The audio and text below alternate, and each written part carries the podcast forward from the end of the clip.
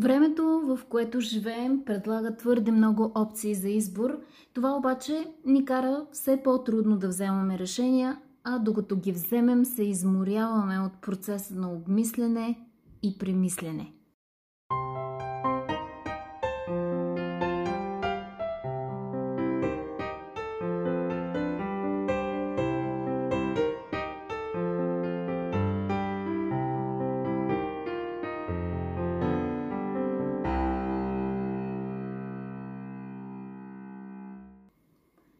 Всеки ден се налага да вземаме толкова много решения за елементарни неща, като какво да закусваме, дали да си купим нова риска преди разпродажбата да свърши, коя книга да започнем да четем от всички, които чакат на рафта ни и куп други.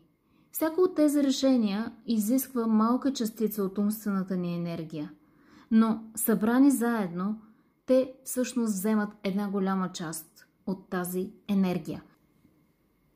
Колкото повече опции за избор имаме, толкова повече енергия ни е нужна да проверим с ума си всички тези опции, да ги анализираме и така нататък, което ни носи умствена умора. А умствената умора не винаги е видима ясно като физическата, когато ти се доспива или тялото ти просто има нужда да седне или да легне, за да си почине. При умствената умора просто се чувстваш напрегнат. И все по-трудно ти става да вземаш решения. Колкото повече избори трябва да обмисляме ежедневно, толкова по-лошо става качеството на тези избори. И тук някои специалисти ни съветват, че създаването на рутина или режим помага много, защото с установената рутина мислим по-малко, а в същото време важните неща са свършени. Много хора не обичат установения режим, защото го смятат за ограничаващ и скучен. Но в този случай скучността не е задължително нещо лошо. Предварителната планираност може да е точно това, от което се нуждаете, за да прочистите натрупания в себе си умствен безпорядък.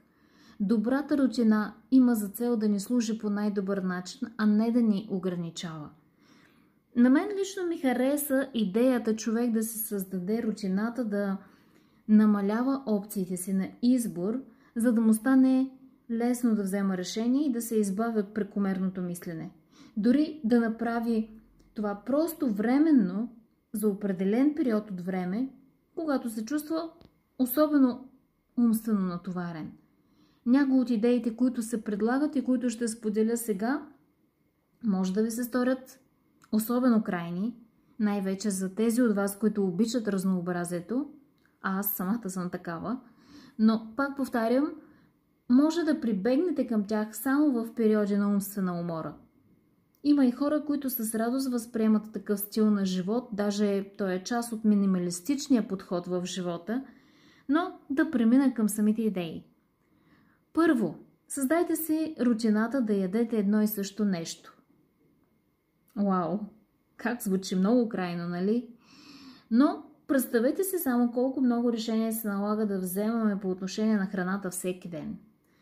Моят син, примерно, от годините на детската градина до ден днешен, а той ще бъде студент сега от септември, има една и съща закуска всеки ден. Можете ли да си го представите? Аз не познавам друго такова дете, но може и да има. Той беше злоядо дете и може би на това се дължи установения навик с закуската, но сега, като се замисля, колко много мислене ми е спестил да се чудя аз всяка сутрин каква закуска да му направя. Наистина ми беше лесно през всичките тези години, а сега той вече сам си я прави. Сигурно се чудите каква е тази закуска. Ами, обикновена каша с мляко, овесни ядки, корнфлекси, какаови топчета. Това е. Нямаше мърдане от това през годините. Сега вече има и дни, когато той може да си хапва нещо друго, но закуската от детството е все още константа. Сега се връщаме на принципа. Не е казано, че трябва да ядем едно и също годинен ред. Въпросът е да сведем до минимум изборите, за да не го мислим много. Може да имаме два вида любими закуски и просто да ги редуваме по една седмица, едната и на другата седмица, другата. Това веднага премахва от нас ангажимента да мислим всяка сутрин какво да бъде. А ако сме в период на изобилна умствена енергия, ами може тогава да се впуснем в избори на различни опции за закуска. Нали се сещате как в по-строгите диети на спортистите, примерно, обикновено дават една-две опции само за обяд или вечеря и то лесни за приготвяне. Идеята е да не ти отнема много време за мислене и това допълнително да те натоварва, докато си на диета. Има хора, които си правят меню за седмицата, че даже и за месеца, за да се спестят мисленето всеки ден. Второ, изберете си едно и също меню за гости. Тук, разбира се, трябва да отбележим, че това е за гости, които са различни хора все пак. Вместо всеки път, когато каните хора да мислите какво да сготвите, ако сте си установили някакво меню, което приготвяте наистина добре, вкусно е, защо да не го използвате всеки път? Е, ако сте от хората, за които готвенето е удоволствие и нямате никакъв проблем в това да избирате какво ще направите, тази точка не е за вас. Този съвет е за хората, които трудно решават дори какво да готвят и твърде много опции ги напрягат незнайно защо. И даже ги възпрепятстват изобщо да канят хора на гости. Понякога поставяме избора на храната в центъра и заради трудността да решим какво да приготвим, по-рядко започваме да каним приятели и близки. А всъщност отношенията са по-важните. Едно установено като рутина меню ще ни освободи от напрежението да мислим твърде много и ще направи преживяването да имаме гости много по-приятно. Трето, носете едно и също облекло. Значи, казано честно, едни от най-трудните ми ежедневни решения са какво да облека. Мисля, че голям процент от жените имаме този проблем по различни причини. Няма да си представя колко съм благодарна, когато с читателския ни клуб си направихме клубни тениски. Сега, поне за срещите ни с клуба ни, не губя никакво време в мислене, слагам тениската, някакви дънки и тръгвам. Винаги съм харесвала и идеята за униформи в училищата, защото това спестява много енергия на майките и самите деца в сутрешното приготвяне за училище. Бившият президент Барак Обама също явно имал този навик, защото неговите костюми са били само сиви и тъмносини.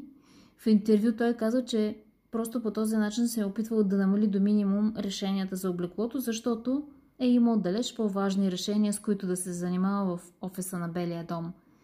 Дори хората в сферата на модата възприемат тази рутина да носят един вид облекло на работа.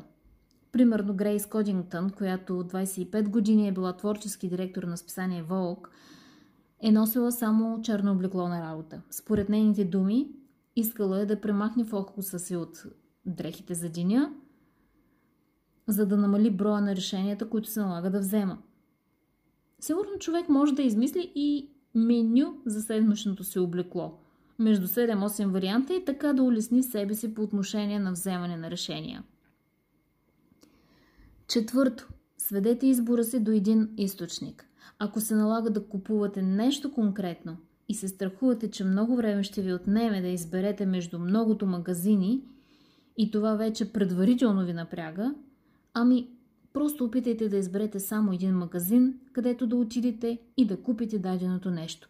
Ако се чудите какъв подарък да вземете за рожден ден на приятел, изберете само една категория в магазина за подаръци и изберете от тази категория без да поглеждате другите секции. Ако обичате да следите онлайн магазини за дрехи и техните промоции, не се абонирайте за двайсет такива и след това да разглеждате имейлите им и да се чудите коя промоция да изберете. Изберете си само един, най-любимият, и се ограничете в неговите артикули. Както виждате, всички споменати съвети водят до една минималистична нагласа и спестяват умствената и физическата енергия. Дори да въвеждаме такъв тип режим само в периоди на умствена натовареност, мисля, че това ще ни се отразява добре и ще ни помага да бъдем по-продуктивни в вземането на решения. Човек няма нужда от многобройни опции за избор, когато би му била достатъчна само една опция, стига да е наистина добра и действаща. И днес, и утре.